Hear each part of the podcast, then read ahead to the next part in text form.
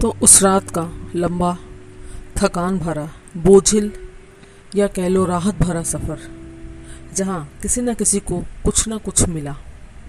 भले ही वो अजनबी थे आपस में। वो ख़त्म हुआ और महेश अपने घर पहुँच गया। उसके साथ में रेनू और नूर भी थे। महेश शहर में रहता था अपनी माँ के साथ। उसकी एक आलीशान बंगला था शहर में, बहुत पैसे वाला था महेश। चालीस पैंतालीस के बीच की उसकी उम्र, और उसने शादी नहीं की थी। कार बंगले के गेट के अंदर एंटर हुई और जाके घर के आगे रुक गई। महेश कार में से उतरा और उसने रेनू और नूर के लिए दरवाज़ा खोला। वो बोला, आइए मैडम। घर आ गया, अंदर चलते हैं। आप सब भी ये सोच रहे होंगे ना, कैसे वो अजनबी के साथ उसके घर तक आ गए।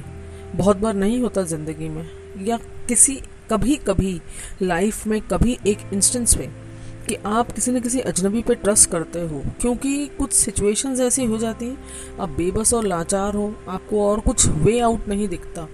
So for some time we do trust on strangers और बिलीव करिए हर अजनबी बुरा नहीं होता।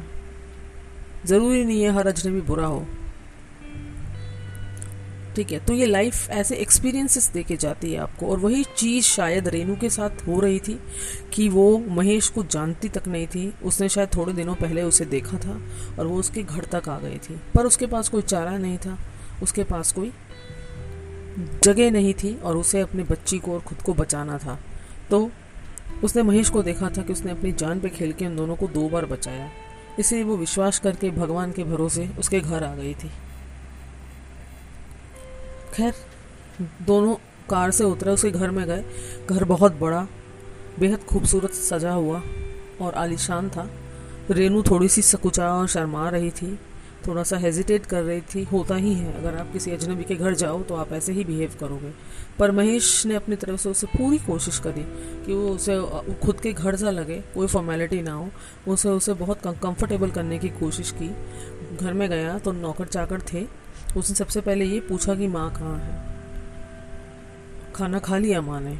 तो नौकर ने कहा हाँ माँ जी ने खाना खा लिया साहब। वो लेके रेनू और नूर को अपनी माँ से मिलाने ले गया माँ के कमरे में गया तो बस माँ तो माँ जैसी होती है। महेश की माँ थी, वो व्हील चेयर पे थी। थोड़ी थोड़ी सी जो थी वो पैरालिटिक थी, क्योंकि एक एक ट्रेजडी हुई थी महेश के साथ।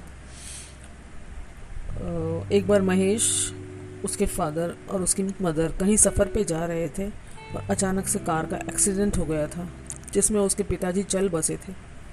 तब से उसकी माँ को बहुत बड़ा सदमा लगा था और वो, उन्होंने चलने फिरने की ताकत खो दी थी, क्योंकि वो भी उनके साथ कार में थी और जब कार के, कार में टक्कर हुई थी तो उनके भी शरीर के निचले हिस्से पे बहुत चोट लगी थी, जिसकी वजह से उनका चलना फिरना बंद हो गया था और कुछ डॉक्टर्स ने ये भी कहा था कि उनको शौक लगा है। वो शायद जीने की वजह खो चुकी हैं। इसीलिए भी वो कोशिश नहीं करती हैं।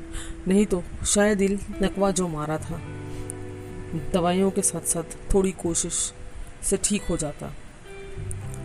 पर शायद उन्होंने अपनी कोशिशें सारी हार दी थी। तो वो व्हील चेयर पर बैठी थी। वो महेश को देख के बहुत खुश हो गई। जैसे हर माँ अपने बच्चे को देख के खुश होती, अरे तू आ गया? काम हो गया? चलो खाना खा लो। फिर उन्होंने देखा कि उसके साथ एक बच्ची है और एक एक औरत है। महेश से पूछा, अरे, ये कौन है? कितनी प्यारी बच्ची है। इधर आ बेटा। तो जो नूर है, वो एकदम से दौड़ती उनके पास चले गई। उन्होंने उसे गला लगा लिया। बहुत खूबसूरत और प्यारी बच्ची है। दिल खुश हो गया मेरा तो। कौन है महेश ये?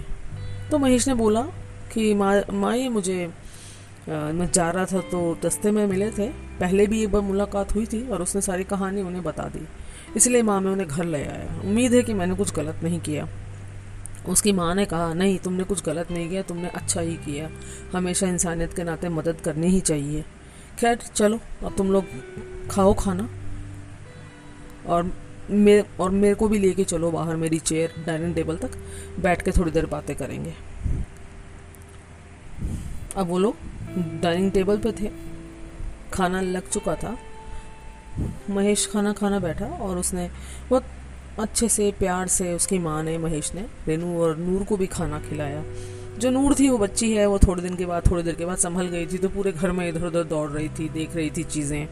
और उसने अच्छे से खाना खाया, और वो बहुत नींद में हो रही थी, थकी थी रेनू भी थकी थी। तो महेश ने कहा, बहुत टाइम हो गया है, दिन भर का सफ़र था, आप बहुत परेशान हो, आप बहुत ज़्यादा डरे हुए हो, थके हुए हो, सहमे हुए हो, ये आपका कमरा है, नौकर आपको छोड़ा है आप जाइए और आराम कीजिए, सुबह बात करेंगे। बस ये कह के, उस दिन, वो दिन ख़त्म हो गया।